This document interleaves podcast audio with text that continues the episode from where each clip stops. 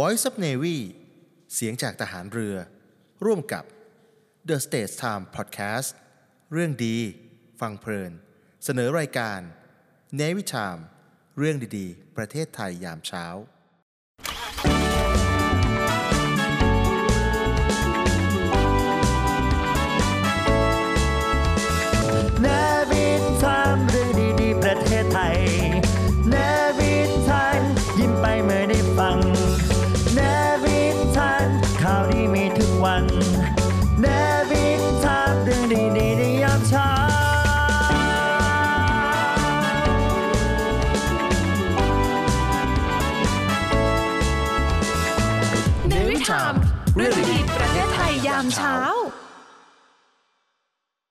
สิ่งที่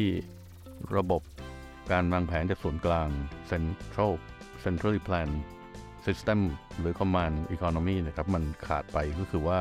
ความเข้าใจในแรงจูงใจนะครับ ผมคิดว่าแรงจูงใจเนี่ยเป็นเรื่องสำคัญ ต้องยอมรับเลยนะครับว่า globalization ลาโลกาภิวัตน์เนี่ย จุดสุดยอดของมันก็น่าจะช่วงประมาณปี 2008 ผมจำได้เลยว่าตอนนั้นเนี่ย จัดโอลิมปิกที่ประเทศจีน แล้วก็มีการถ่ายทอดสด มีสเตเดียมลังนก มีการจุดพลุมีการแข่งขัน ทุกอย่างอลังการมหัศจรรย์ ทุกคนในปีนั้นเนี่ยหันมามองจีนว่าเฮ้ยอันนี้ไม่ใช่ประเทศจีนในอดีตอีกแล้วครับ ปีนั้นเป็นปีพีคเลยก็ว่าได้ครับ แต่เป็นปีที่จุดสูงสุดของโลกาภิวัตน์นะฮะผมกล้ายืนยันอย่างนั้น เพราะตัวเลขมันระบุไปอย่างนั้นจริง ๆ นะครับ สวัสดีครับ ขอต้อนรับสู่รายการ Navy Time เรื่องดีๆ ประเทศไทยยามเช้า โดยสทรวิทยุเสียงจากทหารเรือ ร่วมกับ The States Time Podcast วันนี้เรามีเรื่องดีๆ มากมายจะมานำเสนอนะครับ อาจารย์ครับ ผมอยากจะให้นึกภาพไปถึงช่วงหลังจากที่ขึ้นศตวรรษใหม่มาไม่นานนะครับ ตอนนั้นเนี่ยมีชาติชาติหนึ่ง อยู่ในภูมิภาคเอเชียเนี่ยครับเป็นชาติที่ใหญ่ แล้วเมื่อเปรียบเทียบกับชาติตะวันตกเนี่ยชาติอันนี้เนี่ยมีสิ่งที่แตกต่างสำคัญมากหนึ่งอันหนึ่งเลย คือปกครองด้วยระบบคอมมิวนิสต์แล้วภายใต้การปกครองด้วยระบบคอมมิวนิสต์เนี่ยเศรษฐกิจของชาตินี้ก็เติบโตอย่างรวดเร็วเมื่อเทียบกับตะวันตกนะครับ มีการทำ การก่อสร้าง มีการทำโครงสร้างพื้นฐาน มีการวางทางรถไฟ ขยายไปทั่วประเทศครอบคลุมได้ภายในเวลาอย่างรวดเร็ว และนอกจากนั้นก็ยังเป็นชาติที่สามารถขึ้นมาเป็นผู้นำในทางด้านวิทยาศาสตร์ และเทคโนโลยี ชาติที่ผมพูดถึงอยู่นี้ก็เป็นชาติอื่นใดไม่ได้ นอกจากสหภาพโซเวียตรัสเซียนั่นเองนะครับ มันทำให้เห็นว่า เศรษฐกิจการตลาดที่มาจากการจัดการเนี่ยมันน่าจะมีบทเรียนอะไรให้เราเสามารถถอดได้นะครับ ว่าทำไมมันถึงสามารถเติบโตได้อย่างรวดเร็วมันมีข้อได้เปรียบข้อดียังไง ถึงแม้ว่าที่เราจะคุ้นเคยในปัจจุบันเนี่ยจะเป็นตลาดที่เสรีกว่า และก็อาจจะมีความผสมบ้างมีการควบคุมในเรื่องอออย่างเช่น ไฟฟ้าเรื่องน้ำประปาเรื่องบางอย่างที่เขาถือว่าเป็นเศษเป็นทรัพยากรที่ต้องมีการควบคุมนะครับ แต่ว่าถ้าเราจินตนาการไปถึงภาพของเศรษฐกิจที่มีการจัดการจากส่วนกลางเนี่ย มันเป็นอะไรที่เป็นโลกที่ยากจะจินตนาการนะครับ อาจารย์ครับโอ้อาจารย์ครับเป็นประเด็นที่น่าสนใจมาก แล้วก็ยากมากๆประเด็นหนึ่งนะครับ ในเรื่องการเมืองการปกครองเนี่ยเออเขาก็จะแบ่งแยกเป็นประชาธิปไตยฝั่งหนึ่งประเผด็จการฝั่งหนึ่งอันนี้การเมืองการปกครอง ซึ่งเราคงจะไม่พูดถึง แต่ทางด้านเศรษฐกิจเนี่ยก็คงจะแบ่งเป็นเศรษฐกิจที่อิงกลไกตลาดเป็นหลักกับเศรษฐกิจที่มีการวางแผนจากส่วนกลาง ใช่ครับ market based economy กับ centrally planned economy บางครั้งเขาก็เรียกว่า command economy นะครับ อันนี้ขอพูดถึงตัว command economy ก่อนสักนิดนึงละกัน เพราะว่าอาจจะเป็นอะไรที่หลายคนก็ไม่ได้คุ้นเคยในเมืองไทยอะนะครับ คือในรูปแบบของ command economy เนี่ยเขาจะถือว่านโยบายการเงินการลงทุนของรัฐเนี่ยแล้วก็การตลาดการซื้อมาจ่ายไปการทำธุรกิจการก่อสร้างเนี่ย ควรที่จะมาจากการจัดการของส่วนกลาง ที่ได้มีผู้เชี่ยวชาญเข้ามาร่วมมือการวางแผนออกมาแล้ว ซึ่งแผนพวกนี้เนี่ยก็จะออกมาในรูปแบบของอย่างของรัสเซียเนี่ยมันเป็นพวก five year plan เป็นแผน 5 ปี 5 ปี ออกมาแล้วก็เปลี่ยนไปเรื่อยๆ เขาว่ากันว่าพอเป็นรูปแบบอย่างนี้เนี่ย คนจากส่วนกลางจะสามารถ แบ่งปันทรัพยากรของชาติที่กำลังพัฒนา ไปลงยังตำแหน่งแล้วก็สถานที่ต่างๆ ที่ช่วยให้มีการผลักดันออกมาได้ โดยที่มีเกิดผลประโยชน์ในภาพกว้าง มากกว่าที่มันจะมากระยุมกระหยิมรวมตัวกันอยู่แค่บางจุดเท่านั้น ครับ ครับที่จริงก็อาจารย์ก็พูดถูกนะครับว่าเมื่อมีการวางแผนจากส่วนกลางเนี่ย ส่วนกลางถ้าเกิด ไว้ใจได้นะหมายความว่าถ้าเกิดส่วนกลางไม่คอร์รัปชันส่วนกลางไม่เอ่อมีข้อมูลเพียงพอในการวางแผนเนี่ย ผมคิดว่าเศรษฐกิจที่มีการวางแผนจากส่วนกลางหรือ command economy เนี่ยมันน่าที่จะเอ่อจัดสรรทรัพยากรได้ตรงตามความต้องการของประชาชนตรงความต้องการของสังคมได้มากที่สุดนะครับ แต่มีข้อแม้สองอันครับอาจารย์หนึ่งคือต้องไม่คอร์รัปชันนะสองคือต้องมีข้อมูลแล้วก็มี ระบบคอมพิวเตอร์ที่เพียงพอ เพราะว่าหน่วยเศรษฐกิจนี่มันเยอะเหลือเกิน มันมีเป็นร้อยเป็นพันเป็นหมื่นเป็นแสนเป็นล้านหน่วยในโลกจริงมันซับซ้อนนะครับ แล้วมันก็ไม่ได้อยู่ในก้อนเมฆในปรัชญาเหมือนอย่างที่คนที่มอสโกหรือคนที่เอ่อพยองแยงที่เกาหลีเหนือจะเข้าใจหรือว่าคิดจินตนาการไว้เสมอไป หนึ่งในข้อเสียของ Command Economy ก็คือ ความต้องการ หรือความเข้าใจรายละเอียดของตลาดของบุคคลในสังคมเนี่ย มันไหลกลับขึ้นมาไม่ถึงเบื้องบน เขาอาจจะไม่รู้ว่าการที่จะสร้างถนนมาทางนี้เนี่ย ตรงนี้มันมีหน้าผาทำให้ไปยาก ถ้าขยับมานิดนึงมันจะสามารถไปได้ง่ายกว่า เขาจะไม่เข้าใจว่าคนในชุมชนนี้มีน้ำใช้เหลือเฟือแต่ว่าขาดอาหาร แต่ว่าอันนี้เนี่ยเอ่อ ยากแล้งเรื่องน้ำแต่ว่ามีความอุดมสมบูรณ์เรื่องทรัพยากรธรรมชาติ ด้วยความที่ศูนย์กลางไม่มีความรู้จากทางบุคคลแต่ละบุคคลเนี่ยก็เลยทำให้การวางแผนจากส่วนกลาง มีความขาดประสิทธิภาพอยู่เยอะมากเลย และแน่นอนเมื่อเข้ามาถึงโลกจริงของ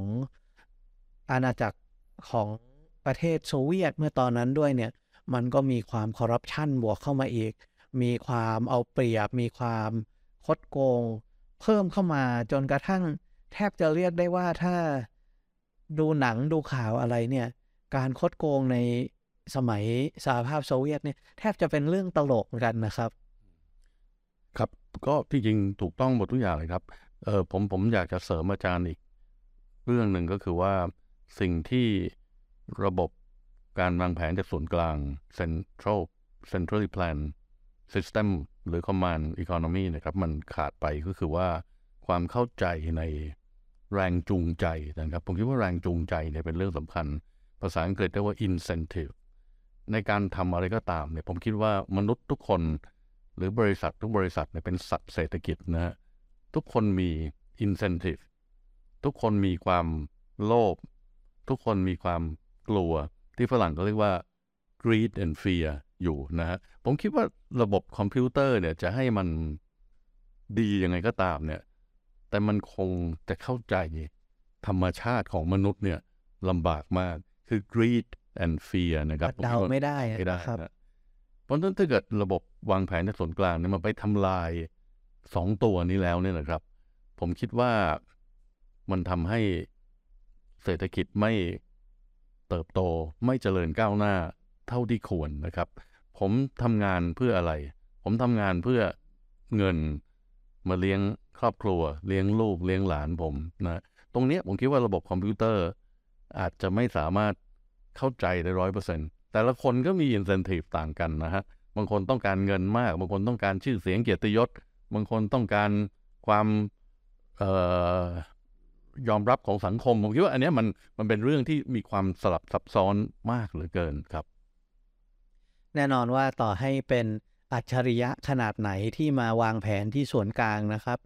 วางแผนไปกี่ปีก็ตามในอนาคต ในที่สุดเขาก็มาเข้าใจ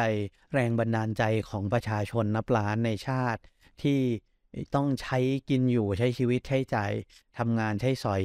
อยู่วันต่อวันนี้ไม่ได้ เพราะฉะนั้นเนี่ยจาก ชาติสังคมนิยม ชาติคอมมิวนิสต์หลาย ๆ ชาติเนี่ย ก็เลยมีหนึ่งประเทศที่ผมคิดว่า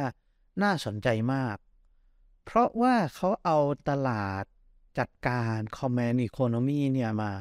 แล้วมาเปิดเสรีขึ้น เพื่อให้มีคนสามารถที่จะทำงาน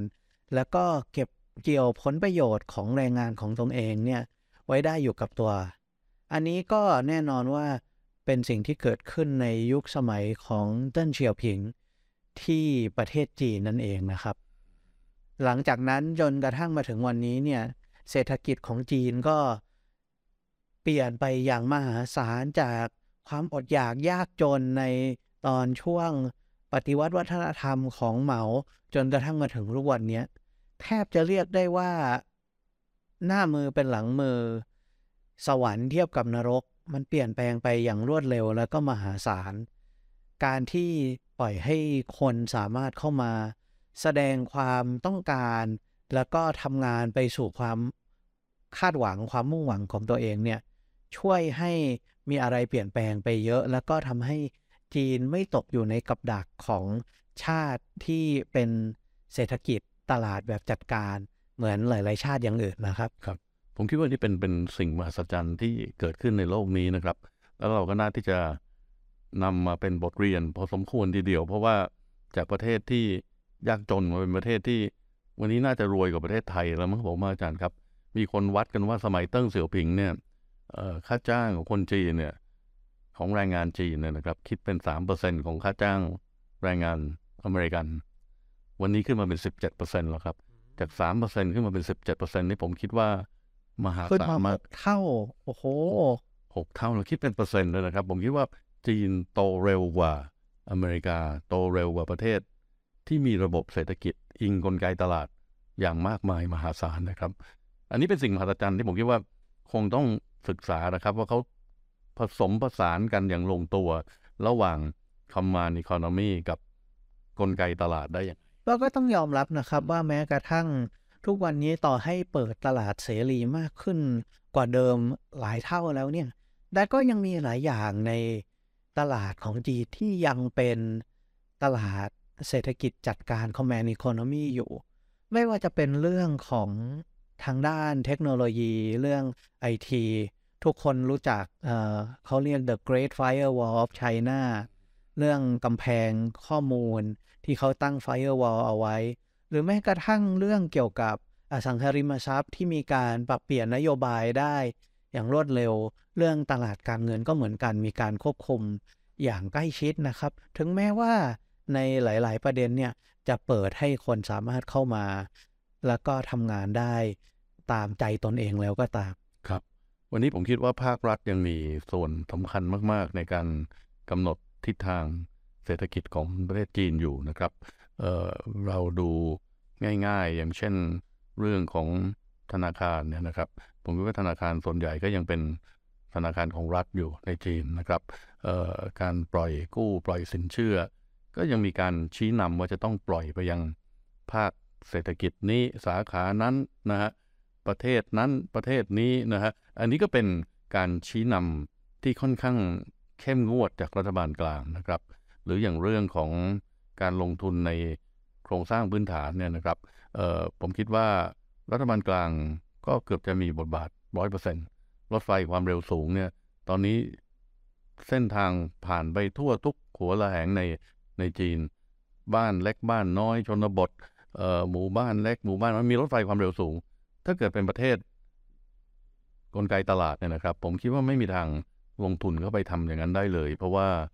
มันขาดทุนนะฮะ ใช่ครับ มันก็ถูกชี้นำโดยตลาดก็คือต้องกำไรถึงจะเข้าไปได้ แต่จีนนี่ภาครัฐ บอกไม่เป็นไร เดี๋ยวเอาเงินรัฐไปอุดหนุน อันนี้อันนี้ก็จะเกิดขึ้นในทุกสาขาเศรษฐกิจของจีนเลยนะครับ แน่นอนว่าด้วยความที่มันมีการจัดการอย่างนี้เนี่ย ก็เลยทำให้มีแรงต่อต้านจากโลกตะวันตก ซึ่งโครงสร้างของการตลาดเนี่ย จะนับว่าเปิดกว่าไหม ขอใช้คำว่ามีการจัดการจากส่วนกลางน้อยกว่าดีกว่า เพราะก็ต้องยอมรับว่าในโลกตะวันตกหลายอย่างเขาก็มีการเข้ามาควบคุมจากส่วนกลางเหมือนกัน อันนี้เนี่ยก็ทำให้เกิดความตึงเครียดหลาย ๆ อย่างที่ผ่านมานะครับ ไม่ว่าจะเป็นการกล่าวหาเรื่องการขโมยเทคโนโลยี เรื่องการกล่าวหาเรื่องความไม่ปลอดภัย เรื่องการใช้แรงงานเออเยี่ยงทาส อันนี้ก็มีปัญหาแล้วก็การวิพากษ์วิจารณ์อยู่ ครับ เอออาจจะต้องย้อนกลับไปยาวสักนิดหนึ่งประวัติศาสตร์โลกอาจารย์ฮะ คือหลังอาจจะไปแค่หลังสงครามโลกครั้งที่สองอาจารย์ครับเอ่อผู้ชนะสงครามก็คือสหรัฐอเมริกาและอังกฤษเนี่ยเอ่อมาวางระเบียบโลก ที่เรียกว่า world order ใหม่นะครับ มีการตั้งองค์กรอย่างเช่นสหประชาชาติ UN ขึ้นมา อันนั้นคือทางด้านการเมือง ทางด้านเศรษฐกิจก็มีการวางระบบ Bretton Woods ขึ้นมานะฮะเอ่อมีธนาคารโลกมี IMF แล้วก็ต่อมาก็มีองค์การการค้าโลก World Trade Organization ขึ้นมา เพื่อให้มั่นใจว่าโลกเนี่ยจะเดินไปในทิศทางของการเปิดเสรี สังคมที่เป็นประชาธิปไตย เศรษฐกิจเปิด การค้าเสรี อันนี้คือหลักการพื้นฐานของ World Order ที่มีการวางกันในช่วงหลังสงครามโลกครั้งที่สองเท่าที่ผมเข้าใจเนี่ยไอ้คนที่สร้างหลักการอันนี้เนี่ยคนที่ผลักดันแน่นอนว่าก็คืออเมริกาเป็นหลัก แต่ว่าความคิดความผลักดันแรงดัน ความมุ่งหวังของเขาเนี่ยคือเขาคิดว่าชาติไหนก็ตามที่มีการค้าขาย และก็มีเศรษฐกิจที่เชื่อมต่อกันอย่างใกล้ชิดเนี่ย ยากที่จะประกาศสงครามต่อกันและกันนะครับ โดยที่หลังจากสงครามโลกเนี่ย อเมริกาก็เลยบอกว่าเขาจะมาแล้วก็ทำธุรกิจร่วมกับชาติอื่น ๆ ทุกชาติ แล้วก็เปิดตลาดของอเมริกาเนี่ย ให้ชาติอื่นสามารถเข้ามาเอ่อซื้อขายกับคนของอเมริกาได้ อันนี้ก็เลยเป็นแรงผลักดันที่ทำให้เกิดการโลกาภิวัตน์ globalization จากวันนั้นจนถึงวันนี้เนี่ย globalize ไปอย่างคาดไม่ถึงไม่เคยมีมาก่อนในประวัติศาสตร์ แล้วก็แน่นอนว่าที่อยู่ตรงกลางนั้นก็คืออเมริกานั่นเองที่คิดค้นระบบอันนี้ขึ้นมา ครับอาจารย์ครับผมคิดว่า จากปี 1945 มาจนปัจจุบันเนี่ยเอ่อถ้าเกิดเราวัดขนาดของ globalization เนี่ย มันไปไกลเหลือเกิน ไกลกว่าที่ทุกคนคาดคิดเมื่อก่อนนะครับ อาจารย์ต้องเข้าใจก่อนว่าก่อนสงคราม สาเหตุของสงครามเนี่ย เพราะว่าโลกมันเกิดการเขาเรียกอะไร protectionism มันเกิดการปกป้องการค้าของตัวเอง เก็บภาษีนำเข้าสูงๆ เพื่อไม่ให้สินค้า จากประเทศอื่นมาแข่งขันกับตัวเอง ใช้นโยบายอัตราแลกเปลี่ยน ลดอัตราแลกเปลี่ยนลงมากเพื่อสินค้าเราจะได้ถูกส่งไปขายต่างประเทศได้ มันเกิดเหตุการณ์อย่างเงี้ยครับ มันก็เลยเป็นที่มาของระเบียบโลกฉบับใหม่นะฮะ มีประเทศที่เกิดความยากจน เยอรมันสมัยสังหลังสงครามโลกครั้งที่หนึ่งมีปัญหาโครงสร้างพื้นฐานถูกทำลายย่อยยับ ก็เกิดธนาคารโลกขึ้นมาเพื่อปล่อยเงินกู้ให้กับโครงสร้างพื้นฐานในประเทศที่มีความจำเป็น เพราะฉะนั้นระเบียบโลกเกิดขึ้นมาเพื่อไม่ให้บทเรียนไม่ไม่ให้ประสบการณ์จากสงครามมันเกิดขึ้นอีกในช่วงหลัง 1945 ซึ่ง 80 ปีหลังจากนั้นนะครับ จนปัจจุบันเกือบ 80 ปีเนี่ย ผมคิดว่ามันประสบความสำมันเร็จได้ระดับผลหนึ่งดีมากครับเลยนะครับครับเขาว่ากันว่าในโลกนี้เนี่ย หลังจากวันนั้นมาจนถึงปัจจุบันเนี่ย ไม่เคยมีชาติไหนสองชาติที่มีแมคโดนัลล์ทั้งคู่ที่ประกาศสงครามแล้วก็ยกทัพไปบุกตีกัน จนกระทั่งมีการเสียเลือดเสียเนื้อ ซึ่งความจริงอันเนี้ยก็อาจจะมีคนวิพากษ์วิจารณ์ว่า เอ๊ะจริงหรือเปล่า แต่ก็ต้องยอมรับว่า สันติภาพในโลกเนี่ยมันคงมาอยู่ได้เป็นเวลานานจนกระทั่งมาถึงยุคปัจจุบันนี้ ดูเหมือนว่าโลกก็เริ่มจะเปลี่ยนไปนะครับ ความเป็นไปได้ว่ามันจะเกิดความยุ่งเหยิงมากขึ้น แล้วก็สภาพโลกาภิวัตน์ว่ามันจะคงอย่างเดิมไปได้ เหมือนเดิมมาอย่างยังไงเนี่ย เราคงต้องมาคุยกันนะครับ ว่าตอนนี้เราเผชิญกับอะไรอยู่ Read My Lips โดยครูพัฒน์พลเรือตรีหญิง ดรพัชราวรักษร Read My Lips วันนี้มาชวนให้ฟังนายกรัฐมนตรีคนแรกของประเทศอินเดียค่ะ คือเนรูนะคะเนรูพูดเอาไว้ว่า ignorance is always afraid of change อันนี้อาจจะลึกนิดนึงนะคะ ignorance คือความไม่รู้ คือความโง่เขลา เขาบอกความไม่รู้หรือความโง่เขลาเนี่ย กลัวความเปลี่ยนแปลง หมายความว่ายังไง หมายความว่าถ้าเราไม่คิดจะเปลี่ยนแปลง เราก็ยังคงไม่รู้แล้วก็โง่เขลาอยู่นั่นเองค่ะ ถ้าหากเราจะขจัดไปเสียซึ่งความไม่รู้และความโง่เขลาเราก็ต้องรับความเปลี่ยนแปลงนี้เข้ามานะคะ เพราะฉะนั้นเป็นคำคมจริง ๆนะคะ ของเยาวราเนรูว่า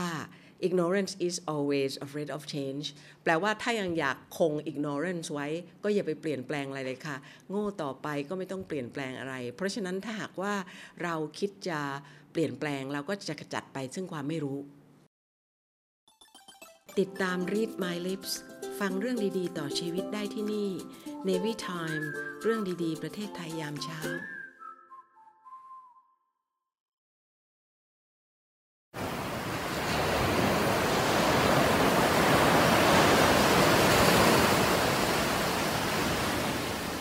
าดทรายขาว น้ำทะเลใส เริ่มต้นได้ด้วยมือเรา ขอเชิญร่วมเป็นส่วนหนึ่งในการดูแลรักษาท้องทะเลไทย ไม่ทิ้งขยะลงแหล่งน้ำชายหาดและท้องทะเล เพื่อลดปัญหาขยะมลพิษ ลดการใช้ถุงพลาสติก ไม่ทำร้ายสัตว์ทะเลหายาก และทำการประมงอย่างถูกวิธี เพื่ออนุรักษ์แนวปะการังอย่างยั่งยืน และท่องเที่ยวแบบวิถีใหม่ ปลอดภัยต่อธรรมชาติกองทัพเรือสนับสนุนการปกป้องรักษาทรัพยากรธรรมชาติทางทะเลของไทย เพื่อความอุดมสมบูรณ์และยั่งยืนตลอดไป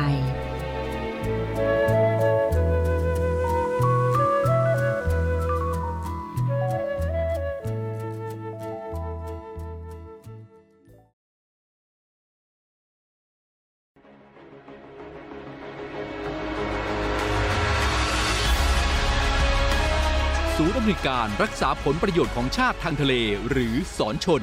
เป็นนกลไกศูนย์กลางบูรณาการการปฏิบัติการร่วมกับ 7 หน่วยงานประกอบด้วย กองทัพเรือ กรมเจ้าท่า กรมประมง กรมสุรากากร กรมทรัพยากรทางทะเลและชายฝั่งตำรวจน้ำและกรมสวัสดิการและคุ้มครองแรงงาน มาร่วมเป็นส่วนหนึ่งในการพิทักษ์รักษาผลประโยชน์ของชาติทางทะเล หรือประโยชน์อื่นใดในเขตทางทะเล ไม่ว่าโดยตรงหรือโดยอ้อม เพื่อความมั่นคง มั่งคั่ง และยั่งยืนของประเทศชาติและประชาชน พบเห็นเหตุด่วนเหตุร้ายภัยทางทะเล โทร 1465 สายด่วนสอนชน 1465 สายด่วนสอนชน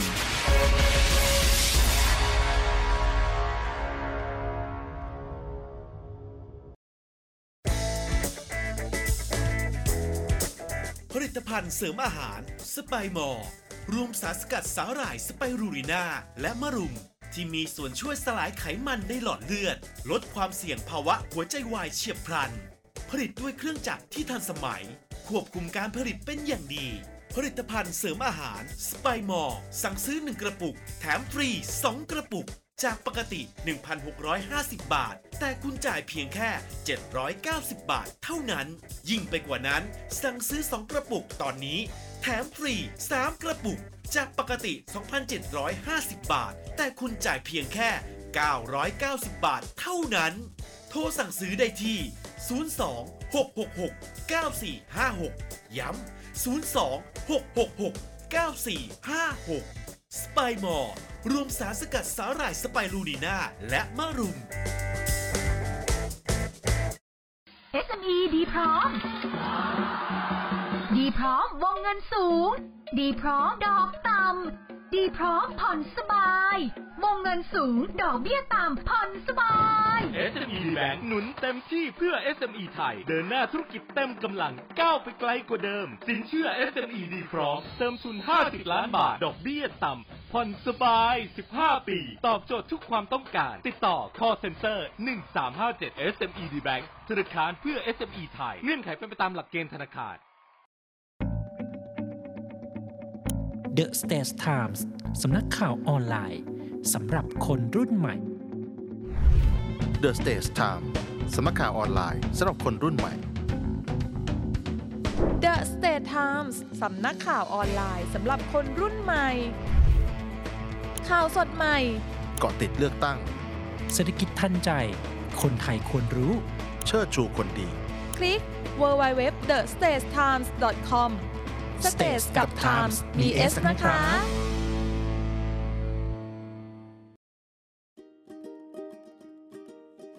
สุภาษิตกฎหมาย โดย นาวาโทสุทธิชัยธรรมชาติ สุภาษิตกฎหมายกับพี่จิวครับ กฎหมายอาจหลับเป็นบางครั้ง แต่ไม่เคยตาย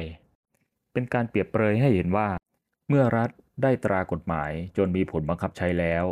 แต่ผู้มีหน้าที่บังคับใช้กฎหมายไม่ได้นำกฎหมายนั้นมาบังคับใช้อย่างจริงจัง จึงถือเสมือนว่ากฎหมายนั้นหลับไป แต่อย่างไรก็ดี ยังไม่มีการแก้ไขเปลี่ยนแปลง หรือยกเลิกเพิกถอน สภาพบังคับของกฎหมายก็ยังคงมีอยู่ เมื่อใดก็ตามที่ถูกหยิบยกขึ้นมาใช้ ก็ยังมีสภาพบังคับอยู่เสมอ ดังสุภาษิตกฎหมายที่ว่า กฎหมายนอนหลับเป็นบางคราวแต่ไม่เคยตาย ติดตามสุภาษิตกฎหมายได้ที่นี่เนวิทาม เรื่องดีๆ ประเทศไทยยามเช้า อาจารย์ครับ เมื่อปี 2001 เนี่ย เกิดเหตุการณ์ขึ้นมาอันหนึ่งที่ทั้งโลกจดจำเมื่อมีผู้ก่อการร้าย เอาเครื่องบินบินชนตึก World Trade Center ถล่มลงไป แล้วก็อีกลำหนึ่งชนที่เพนทากอนที่อเมริกานะครับ หลังจากนั้นเนี่ยอเมริกาก็เข้าสู่ช่วงที่เป็นสงครามต่อต้านการก่อการร้าย แต่มีผู้ได้ประโยชน์อยู่คนหนึ่งในช่วงเวลานั้น ชาติที่ได้ประโยชน์ที่สุดอันนี้เนี่ยก็เป็นใครไม่ได้นอกจากประเทศจีนนั่นเอง เพราะว่าตอนนั้นเนี่ยบุชบอกกับอเมริกบอกกับจีนว่า เราจะช่วยให้คุณเข้า WTO องค์การค้าโลก ถ้าเกิดว่าคุณช่วยสนับสนุนเรา ในสงครามต่อต้านการก่อการร้ายที่ตะวันออกกลางนี้ได้ จีนก็บอกว่า โอเคครับ แล้วก็เป็นจุดเริ่มต้นของทศวรรษทองคำที่เจริญรุ่งเรืองที่สุดของประเทศจีนในช่วงนั้นเลยนะครับ ครับผมคิดว่าเป็นอย่างที่อาจารย์พูดจริง ๆ นะครับ จีนเข้า WTO เนี่ยเป็นถือว่าเป็นศักราชใหม่ของเศรษฐกิจจีนเลยก็ว่าได้นะฮะเพราะว่าจีนได้ประโยชน์จาก อัตราดอกเบี้ยต่ำตลาดที่เปิดพร้อมรองรับสินค้าที่ผลิตในประเทศจีน แล้วตอนนั้นโลกกำลังก้าวเข้าสู่ยุคใหม่ ยุคที่เขาเรียกอะไรระบบโทรคมนาคมสื่อสารมันพัฒนามาถึงขีดสุดอาจารย์ฮะอาจารย์จำได้ปี 2007 เป็นปีที่เอ่อสตีฟ จ็อบส์เนี่ยคิดค้นโทรศัพท์ iPhone ขึ้นมานะฮะ ก็เป็นช่วงเวลาที่ดีฮะต้องยอมรับเลยนะครับว่า globalization ลาโลกาภิวัตน์เนี่ย จุดสุดยอดของมันก็น่าจะช่วงประมาณปี 2008 ผมจำได้เลยว่าตอนนั้นเนี่ย จัดโอลิมปิกที่ประเทศจีน แล้วก็มีการถ่ายทอดสด มีสเตเดียมลังนก มีการจุดพลุมีการแข่งขัน ทุกอย่างอลังการมหัศจรรย์ ทุกคนในปีนั้นเนี่ย หันมามองจีนว่าเฮ้ย อันนี้ไม่ใช่ประเทศจีนในอดีตอีกแล้ว ครับ ปีนั้นเป็นปีพีคเลยก็ว่าได้ครับ แต่เป็นปีที่จุดสูงสุดของโลกาภิวัตน์นะฮะ ผมกล้ายืนยันอย่างนั้น เพราะตัวเลขมันระบุไปอย่างนั้นจริง ๆ นะครับ ปี 1980 เนี่ยเอ่อการส่งออกคิดเป็นเปอร์เซ็นต์ของ GDP เนี่ยอยู่ที่ประมาณ 30%พอมาปี 2008 ที่อาจารย์พูดถึงเมื่อกี้เนี่ย ผมเปิดสถิติดูแล้วเนี่ยนะครับ การส่งออกขึ้นมาอยู่ที่ 63%ของ GDP มัน มันขยายตัวอย่างรวดเร็วมาก การค้าระหว่างประเทศ การลงทุนระหว่างประเทศขยายตัวเร็วที่สุดในประวัติศาสตร์ของโลกเราไม่ใช่ว่าเปอร์เซ็นต์เยอะขึ้น แต่ว่าตัว GDP ทั้งก้อนก็โตขึ้นด้วยนะครับใช่ครับอย่างมหาศาลใช่ครับ แน่นอนว่าสิ่งที่เกิดขึ้นหลังจากปี 2008 ไปไม่นาน ก็คือทุกคนกินแฮมเบอร์เกอร์กับวิกฤต Lehman Brothers ล่มนั่นเองนะครับ หลังจากนั้นเนี่ยก็เป็นนโยบายแล้วก็สภาวะต่างๆที่ มีความยุ่งเหยิง แล้วก็มีความอนุรักษ์นิยม มีความ protectionism การแบ่งเขตเศรษฐกิจอะไรมากขึ้น มาเรื่อยๆ ไม่ว่าจะเป็นยุคทรัมป์ที่ตามมา จนกระทั่งมาถึงปัจจุบันนี้เลยนะครับ ครับ ช่วงนั้นอาจารย์จะลองนึกภาพดูครับว่า supply chain ของโลกเนี่ยก็คือห่วงโซ่อุปทานของโลกเนี่ยมันพัฒนาไปสุดๆจริง ๆ เพราะการที่ทุกประเทศขจัดไอ้อุปสรรคที่บริเวณพรมแดนของประเทศนั้นๆ ออกไปหมดเนี่ย บริษัทยักษ์ใหญ่อย่าง Apple ที่ผมพูดถึงสตีฟจ็อบขึ้นมาสตีฟจ็อบนี่เป็นนัก outsource ที่เก่งมากๆ คนหนึ่งของโลกสตีฟจ็อบ outsource supplier ของตัวเองเนี่ยนะครับ ไปยังประเทศจีนหมดเลยนะครับ ผู้ผลิตอุปกรณ์ผลิตชิปผลิตอะไรต่ออะไรชิ้นส่วนต่างๆเนี่ยไปอยู่ที่นั่นหมดไนกี้ถ้าอาจารย์จำได้ ประเทศไทยก็ได้ประโยชน์นะฮะ โรงงานผลิตรองเท้าไนกี้ผลิตเสื้อผ้าไนกี้ในประเทศไทยเนี่ยเยอะแยะ ใช่ครับฟิลไนท์เป็นเจ้าของไนกี้ก็เป็นผู้นำคนหนึ่งในการ outsource supply chain ออกไปยังโลก จีน ไทยเขมรเวียดนาม พวกนี้ประเทศพวกนี้ได้ประโยชน์หมดจากการเปิดเสรี แล้วก็การที่เทคโนโลยีของโลกเนี่ยมีการพัฒนาไปแบบสุดขีดทำให้การ outsourcing พวกนี้เนี่ยมันสามารถเป็นไปได้ครับ จะว่าไปมันก็ เป็นไปเหมือนกับที่ผู้ผลักดันตลาดเสรีเขาบอกเลยนะครับ ว่าแต่ละชาติเนี่ยเมื่อมี specialization มีความสามารถพิเศษ มีข้อได้เปรียบเฉพาะตัวเนี่ย ก็เอามาแลกเปลี่ยนในตลาดเวทีโลก แล้วก็สร้างความมั่นคงอย่างกว้างขวาง ครับ ผมอยู่ผมช่วงประมาณปี 2000เนี่ยผมอยู่อเมริกาอาจารย์ครับ ผมก็จะโทรไปสั่งของสั่งอะไรพวกนี้นะฮะ ปรากฏว่าคนรับโทรศัพท์นี่เป็นสำเนียงแขกหมดเลย เพราะอะไรเพราะว่า call center ไปอยู่ที่บังกาลอที่อินเดียนะแรงงานมันถูกกว่านะครับ ในเมื่อเขาสามารถพูดภาษาอังกฤษได้ ในเมื่อเขาสามารถรับโทรศัพท์ได้ แล้วจะใช้แรงงานที่แพงกว่าทำไมมันแล้วสำหรับคนทางนั้นเขาก็มีอาชีพมีการงานทำมันคือข้อได้เปรียบของการโลกาภิวัตน์การที่มีตลาดเสรีในระดับโลกจริงๆ เป็น world order ที่วางไว้ตั้งแต่สมัยเบรตันวูดมาถึงจุดสุดยอดของมัน แต่ว่าก็ต้องยอมรับว่าหลังจากนั้นเนี่ย ภาพก็เริ่มเปลี่ยนไปแม้กระทั่งอเมริกาเองก็เริ่มที่จะเปลี่ยนจุดยืนของตน โดยที่มองว่า เอ๊ะ ชาติโน้น ชาตินี้ เติบโตได้เปรียบ มีความมั่นคงกว่าตัวเราเองหรือเปล่าทำไมเราจะต้องไป ผลักดันไปอุ้มชูเป็นฐานลูกค้าเป็นฐานผลิตเป็นฐานอะไรให้กับชาติโน้นชาตินี้ แทนที่เราจะมาดูแลตัวของเราเองหรือชาติของเราเองนะครับครับถ้าอาจารย์จำได้ว่าประมาณสักปี 2013 เนี่ยนะฮะหลังจากที่โอลิมปิกที่ปักกิ่งเนี่ยซีจิ้นผิงขึ้นมาเป็นประธานประธานดีเป็นประธานพรรคคอมมิวนิสต์จีนนะฮะซีจิ้นผิงเข้าขึ้นมาแรกๆเนี่ยก็อ่อนโยนนะ แต่พอไปสักพักหนึ่งเริ่มแสดงท่าทีแข็งกร้าวต่อระเบียบโลก ฉบับปัจจุบันที่เราใช้อยู่เนี่ยนะครับ World Order เนี่ยนะครับ เริ่มที่จะแสดงแนวคิดว่าตัวเอง จะขึ้นมาเป็นผู้นำแล้วก็จะมาปรับเปลี่ยน World Order ที่อเมริกาวางไว้เมื่อ 80 ปีที่แล้ว ขณะเดียวกันอเมริกาช่วงปีประมาณ 2017 4 ปีหลังจากสีจิ้นผิงขึ้นมาเป็นประธานาธิบดีทรัมป์ ได้รับเลือกตั้งพรรครีพับลิกันขึ้นมา ทรัมป์นี่ก็ยิ่งเป็นคนที่แบบเล่นงานจีนอย่างเดียวครับ ตอนนั้นขึ้นมาก็มีนโยบายที่จะเขาเรียกไชน่าแบชชิ่งก็คือทุบจีน อเมริกาบอกยอมไม่ได้ที่จะมีใครมาเป็นผู้นำโลก โดยเฉพาะผู้นำด้านเทคโนโลยีแทนอเมริกา เขียนเสือเลยนะครับ ให้ชาวอเมริกาเขากลัวว่าทุกอย่างปัญหาทุกอย่างมาจากจีนศัตรูของเราคือจีน เป็นการรวม ความรู้สึกความโกรธกร้าวของอเมริกา แล้วก็สร้างศัตรูก็คือจีน ไม่ว่าจะเป็นพวกสงครามการค้านโยบายคว่ำบาตรแล้วก็การบล็อกพวกผู้ผลิตต่างๆของจีน ไม่ว่าจะเป็น telecom หัวเว่ยเอยหรือว่าแม้กระทั่งพวกซอฟต์แวร์โซเชียลมีเดียก็เริ่มมีการบล็อก แล้วก็ รุนแรงขึ้นมาเรื่อยๆนะครับ หลายคนคิดว่า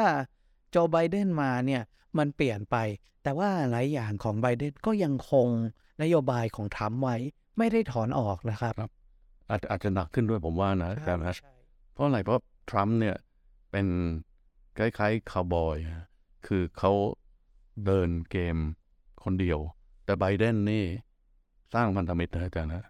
ไบเดนนี่พอขึ้นมาจากที่ทรัมป์เนี่ยทำลายพันธมิตรนะ ช่วงนั้นทรัมป์หาเรื่องไปหมดหาเรื่องมาครงที่ฝรั่งเศสหาเรื่องเอ่อทรูโดที่แคนาดา หาเรื่องใครต่อใครไปหมด จนไม่มีพันธมิตรเหลืออยู่เลย แต่จีนชอบจีนนั่งดูไว้ทรัมป์มันฉลาดไปมันไม่มีพันธมิตรเหลืออยู่เลย แต่แต่พอไบเดนขึ้นมาเนี่ยไบเดนใช้นโยบายสร้างพันธมิตร แล้วก็ตีโอบโอบล้อมจีนเข้ามานะฮะตรงนี้น่ากลัวนะฮะปัจจุบันนี้อเมริกาสร้างกลุ่มควอดขึ้นมาจารย์จำเป็นกลุ่ม Quad นี่ ผมจำประเทศชื่อประเทศไม่ได้สร้างกลุ่ม AUKUS ขึ้นมานะฮะ Quad เนี่ยจะเป็นเอ่อญี่ปุ่น อินเดีย ออสเตรเลีย แล้วก็อเมริกา แล้ว AUKUS เนี่ยก็จะเป็นอเมริกา ออสเตรเลียนิวซีแลนด์ครับครับ มันมันโอบล้อมจีนนะฮะผมว่าจีนก็คงอึดอัดกำลังมองว่าอเมริกาบูลลี่จีนหรือเปล่า เขาใช้คำนี้จริงๆนะครับบูลลี่นะฮะบอกอเมริกาจะไม่ยอมให้จีน ซึ่งเป็นประเทศที่ ยังยากจนกว่าอเมริกาเยอะ เมื่อกี้ผมเรียนอาจารย์แล้วว่าค่าจ้างจีนเนี่ยยังแค่ประมาณ 30%ของค่าจ้างอเมริกา บอกทำไมในเมื่อจีนจะขึ้นมาเอ่อยกระดับความเป็นอยู่ของประชากรจีนให้ขึ้นมาใกล้เคียงอเมริกา เขาต้องมาถูกอเมริกาทุบเขาตอนนี้นะฮะเขาก็ไม่เข้าใจเหมือนกัน แต่อเมริกาเองก็บอกผมก็ไม่เข้าใจเหมือนกันว่าทำไมสีจิ้นผิงถึงอยากจะสร้าง World Order ฉบับใหม่ขึ้นมา แทนที่ที่อเมริกาสร้างไว้แล้วเนี่ยนะครับ แล้วแน่นอนว่า World Order อันเนี้ยก็โดนทุบจนอาจจะแตกสลายไปเลยด้วยซ้ำเมื่อปีที่แล้วเมื่อรัสเซียลุกลามเข้าไปในยูเครนนะครับ แล้ววันนั้นเนี่ยผมว่าเป็นวันที่จะลงไปในสมุดประวัติศาสตร์เลย ว่าสันติภาพในยุโรปที่มีมาตั้งแต่สมัยสงครามเนี่ยได้บรรลุเป็นไฟกลับขึ้นมาใหม่ แล้วก็มีเรื่องอันหนึ่งที่หลายคนก็แปลกใจอย่างมหัศจรรย์ก็คือชาติทุกชาติในยุโรป ชาติทุกชาติในโลกตะวันตก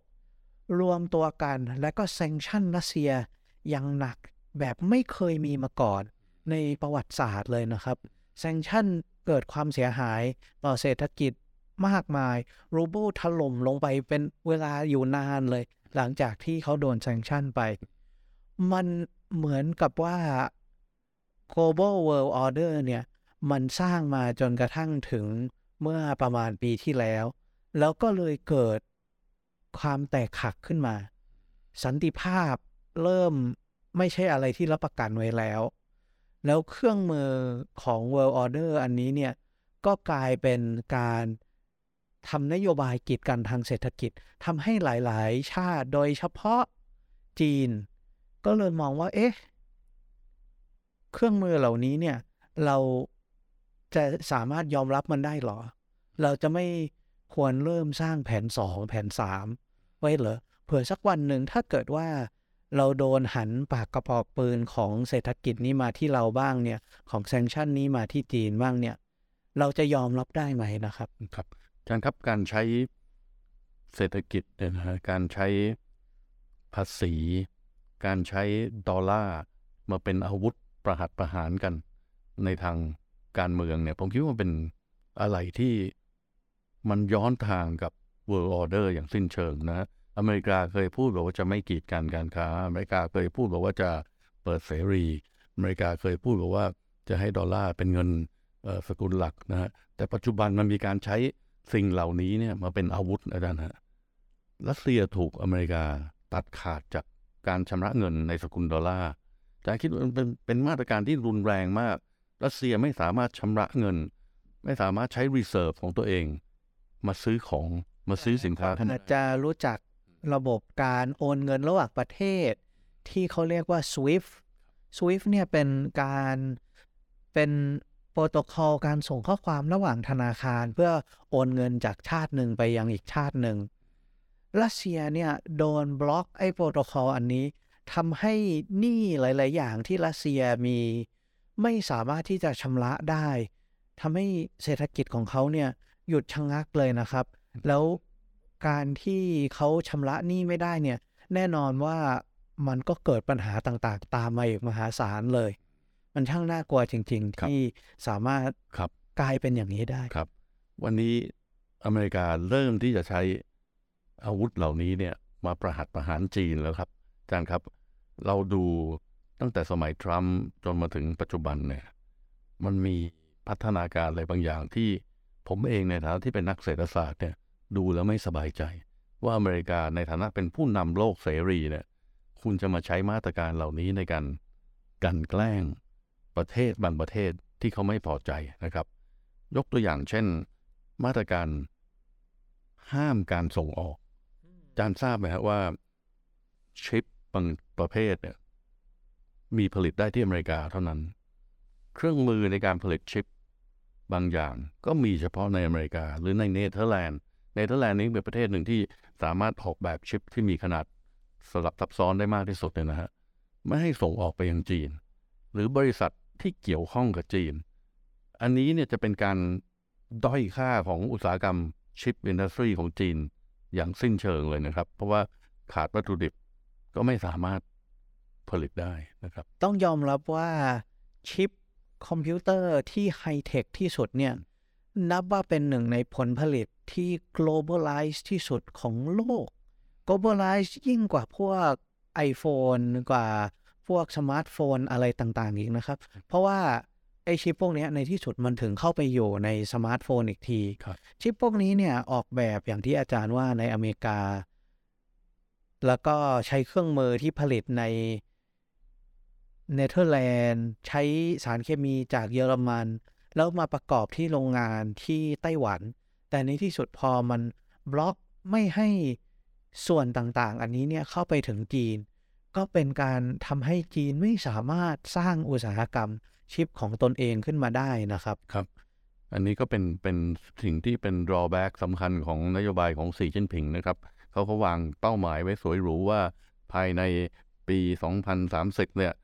เขาจะสามารถผลิตชิป หรือไมโครโปรเซสเซอร์ได้ประมาณครึ่งหนึ่งของความต้องการของจีน แต่ปัจจุบันต้องลดเป้าลงมาหมดแล้วครับ เพราะเขาไม่สามารถทำได้ อาจารย์ทราบไหมครับว่าเดี๋ยวนี้เนี่ย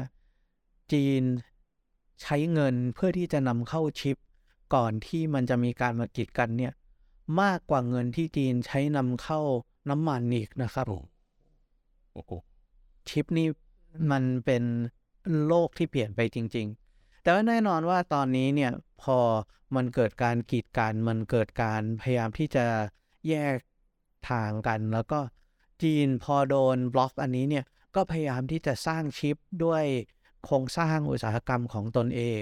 เหมือนกับว่าพยายามจะสร้างตลาดเอง แล้วก็เกิดการแยกออกจากระบบของ globalization ไปเลยนะครับ ครับอาจารย์ครับจริง ๆ ระบบเศรษฐกิจเนี่ยมันมีการปรับตัวของมัน คือภาคทางการเนี่ยอาจจะเข้าไปกีดกันได้ แต่ภาคเอกชนเนี่ยมันหาทางออก หาทางอ้อม หลบกฎเกณฑ์ หลบกฎหมายได้พอสมควรนะฮะผมคิดว่าขณะนี้เนี่ยโลกกำลังหลบ ตัวนี้อยู่นะฮะแต่มันมีต้นทุนไอ้การหลบเนี่ยมันเกิดความซ้ำซ้อนอเมริกาบอกต้องการผลิตชิป เองในประเทศอเมริกาจะต้องเป็น self reliant ให้ได้นะฮะจะไม่นำเข้าของจากจีน จีนก็บอกจะไม่นำเข้าของจากอเมริกาเพราะฉะนั้นทุกมันมันเกิดความซ้ำซ้อนกันขึ้นแทนที่จะกระจายการผลิตไปยังแหล่งที่ผลิตได้มีประสิทธิภาพให้สูงสุดความ specialization ที่เคยช่วยให้ globalize มันเป็นข้อได้เปรียบของมันเนี่ย มันกลายเป็นจุดอ่อนไปนะครับ มันทำให้เกิดการ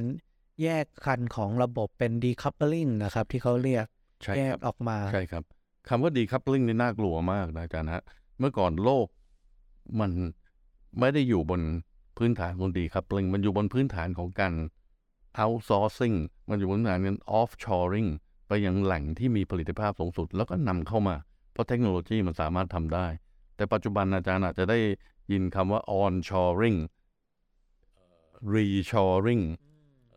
friendshoring นะ ก็คือมีการย้ายฐานการผลิตออกไปจากประเทศที่เรามองว่ามันไม่มีความมั่นคง มันไม่มีความปลอดภัย ประเทศที่เป็นระบบการปกครองที่อาจจะแตกต่างไปจากเรานะ ประเทศที่เป็นเผด็จการคืออเมริกาเขาจะเลเวลประเทศว่าประเทศนี้คือประเทศ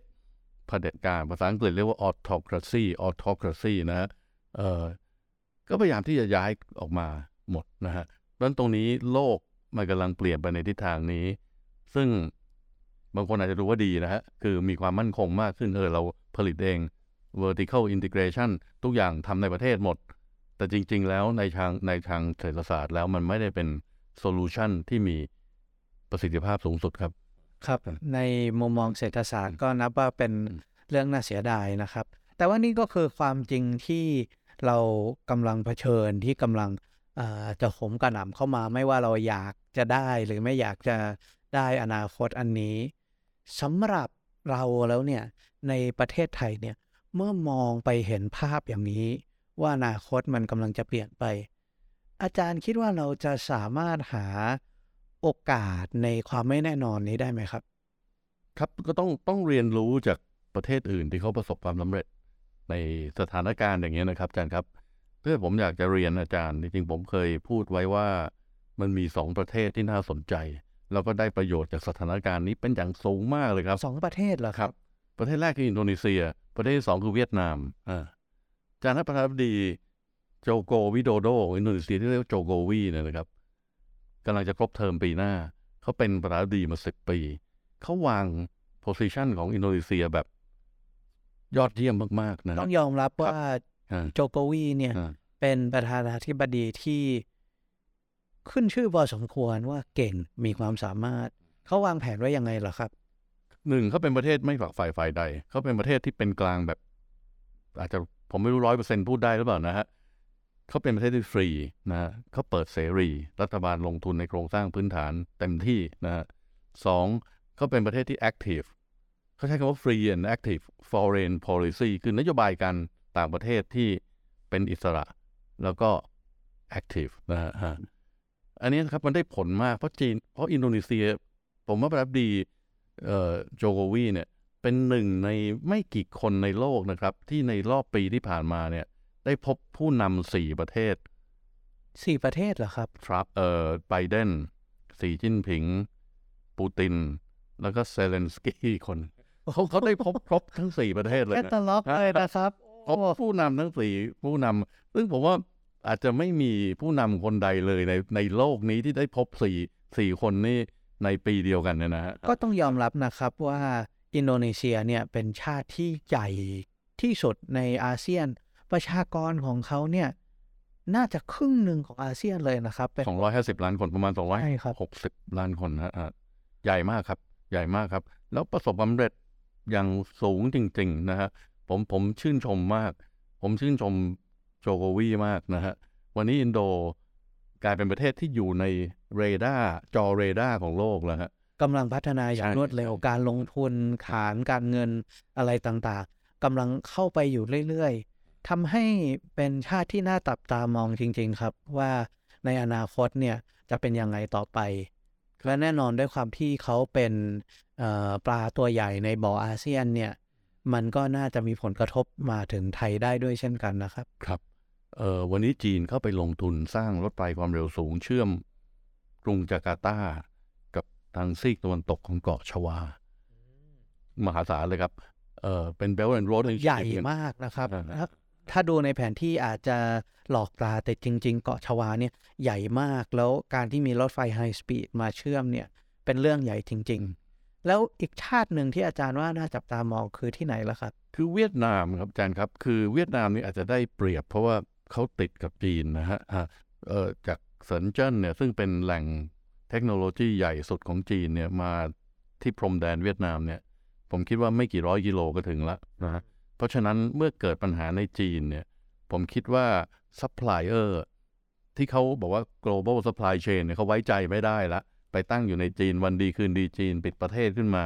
เอ่ออุตสาหกรรมยานยนต์อุตสาหกรรมอะไรต้องหยุดชะงักไปทั้งโลกเนี่ย มันก็ค่อย migrate มา ค่อยๆอพยพมาที่เวียดนาม จนกระทั่งผมคิดว่าในรอบปีที่ผ่านมาเนี่ยมีคนไปติดตามตัวเลขการส่งออก อุปกรณ์อิเล็กทรอนิกส์ทั้งหลายที่ส่งไปอเมริกา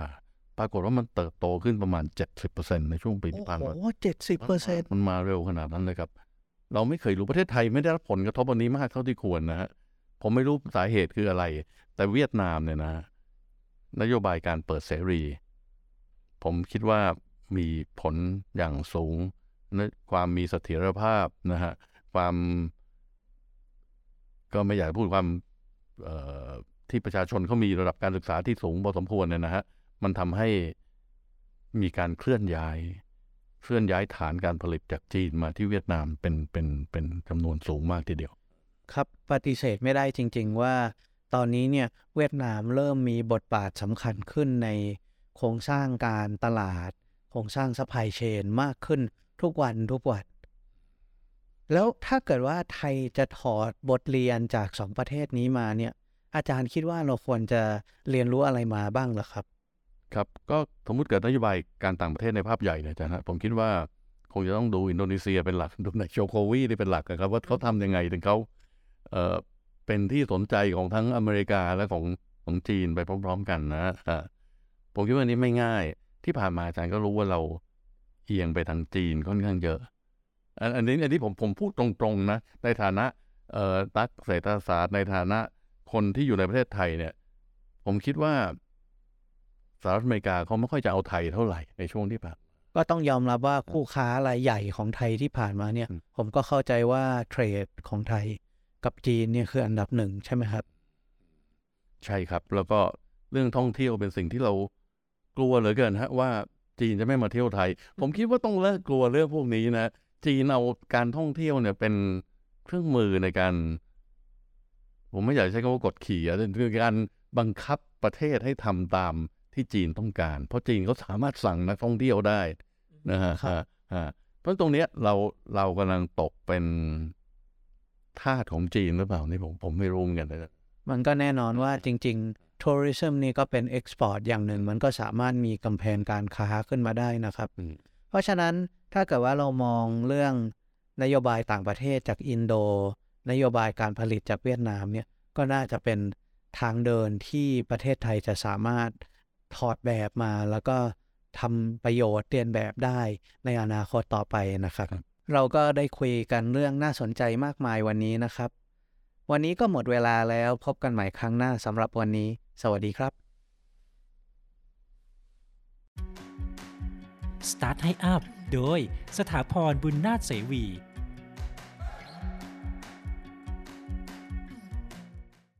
นโยบายความเป็นส่วนตัวเข้มข้นขึ้น และการใช้งาน SEO ซับซ้อนขึ้น ปัจจุบันครับ ท่านผู้ฟังท่านผู้ชมครับ เรามีข่าวการโจรกรรมทางไซเบอร์ อยู่บ่อยๆครับทำให้ต้องมีกฎเกณฑ์แล้วก็นโยบายความปลอดภัย และความเป็นส่วนตัวที่เข้มข้นมากขึ้นครับ รวมไปถึงกฎหมายที่เรียกว่า PDPA เพราะฉะนั้นเนี่ยข้อมูลต่างๆ ที่เกี่ยวข้องกับลูกค้า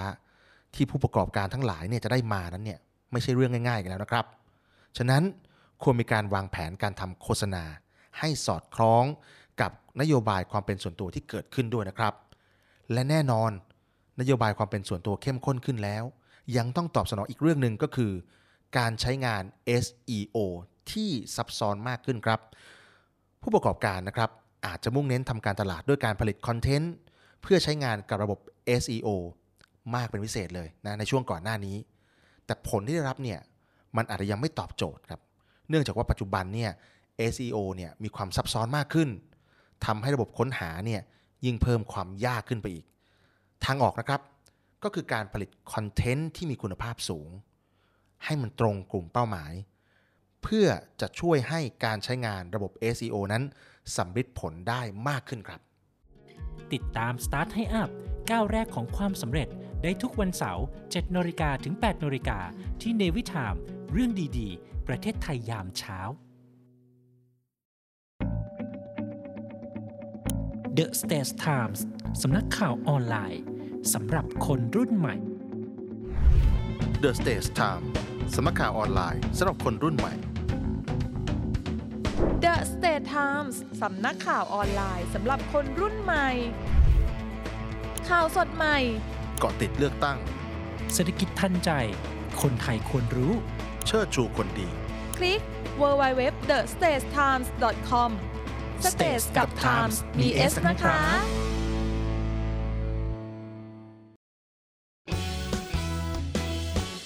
รำรำรำเรือสามรำเรือสามรำรำรำรำเรือสามรำเรือสามรำลูกชิ้นที่ทุกคนหมายปองเชิญมาลิ้มลองลูกชิ้นตราเรือสามรำคัด สรรวัตถุดิบชั้นดีอร่อยได้ทุกที่ทุกเมนูทุกคำมาตรฐานออยก็มาเชลชวนชิมตีตราว่าอร่อยเลิศล้ำหอเจียราคาดีจริง รอเรือนะไม่ใช่ลอลิง ต้องเป็นลูกชิ้น ตราเรือสามรำรำรำรำเรือสามรำเรือสามรำ รำรำรำเรือสามรำเรือสามรำรำรำรำเรือสามรำเรือสามรำเรือสามรำเรือสามรำนะพี่น้องลูกชิ้นดีมีตำนานต้องลูกชิ้นตราเรือสามรำจำหน่ายลูกชิ้นหมูเนื้อเอ็นโทรเลย 025736888 นะพี่น้อง SME ดีพร้อม ดีพร้อมวงเงินสูง ดีพร้อมดอกต่ำ ดีพร้อมผ่อนสบาย วงเงินสูง ดอกเบี้ยต่ำผ่อนสบาย SME Bank หนุนเต็มที่เพื่อ SME ไทย เดินหน้าธุรกิจเต็มกำลังก้าวไปไกลกว่าเดิม สินเชื่อ SME ดีพร้อม เติมทุน 50 ล้านบาท ดอกเบี้ยต่ำผ่อนสบาย 15 ปี ตอบโจทย์ทุกความต้องการ ติดต่อ call center 1357 SME D Bank ธนาคารเพื่อ SME ไทย เงื่อนไขเป็นไปตามหลักเกณฑ์ธนาคาร The States Times สำนักข่าวออนไลน์สำหรับคนรุ่นใหม่ The Stage Time สำนักข่าวออนไลน์สำหรับคนรุ่นใหม่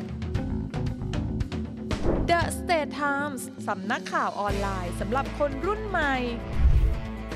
ข่าวสดใหม่ เกาะติดเลือกตั้ง เศรษฐกิจทันใจ คนไทยควรรู้ เชิดชูคนดี คลิก www.thestagetimes.com Stage กับ Times มี S นะคะ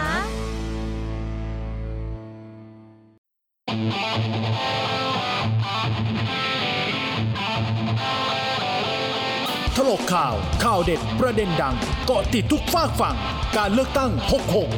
66 ถลกคน ถลกทุกมุมมอง จากตัวตึงแห่งวงการเมือง ใครปัง ใครพัง เลือกตั้ง 66 ร่วมปรากฏการณ์ครั้งสำคัญ แห่งการถกเถียงสุดสร้างสรรค์ แบบไม่ปั่นขั้วได้ในถลกข่าวถลกคน ทุกวันเสาร์อาทิตย์ทางจานดาวเทียม PSI ช่อง 76 มายาชาแนลช่อง 44 และสื่อในเครือ The Stage Times ร่วมถกโดยสำราญรอดเพชร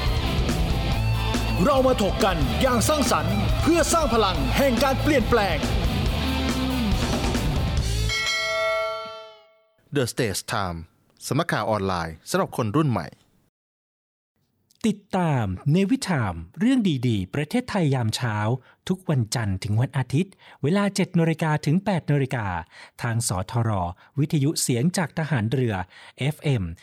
93.0 MHz The States Times ช่องทาง Facebook YouTube และทางจานดาวเทียม PSI ช่อง 76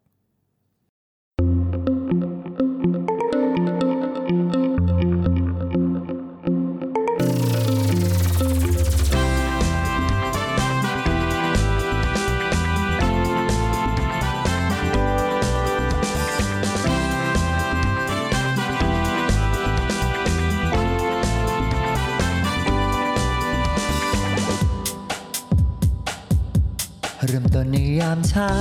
เรื่องราวที่ดีๆเปิดฟังได้ที่นี่ ให้มีแรงบันดาลใจ ข่าวดีที่สร้างสรรค์ มาฟังในวิถีให้คุณได้ติดตามเรื่องดีๆ ประเทศไทย มีเรื่องราวดีๆ ในทุกวัน ให้ได้ฟังมีรอยยิ้มในทุกเช้าแนวิทามเรื่องดีๆ ประเทศไทยแนวิทานยิ้ม ฟังแนวิทานข่าวดีมีทุกวันแนวิทามเรื่องดีๆในยามเช้าแนวิทามเรื่องดีๆ ประเทศไทยแนวิทานยิ้มไปเมื่อได้ฟังแนวิทานข่าวดีมีทุกวันแนวิทามเรื่องดีๆ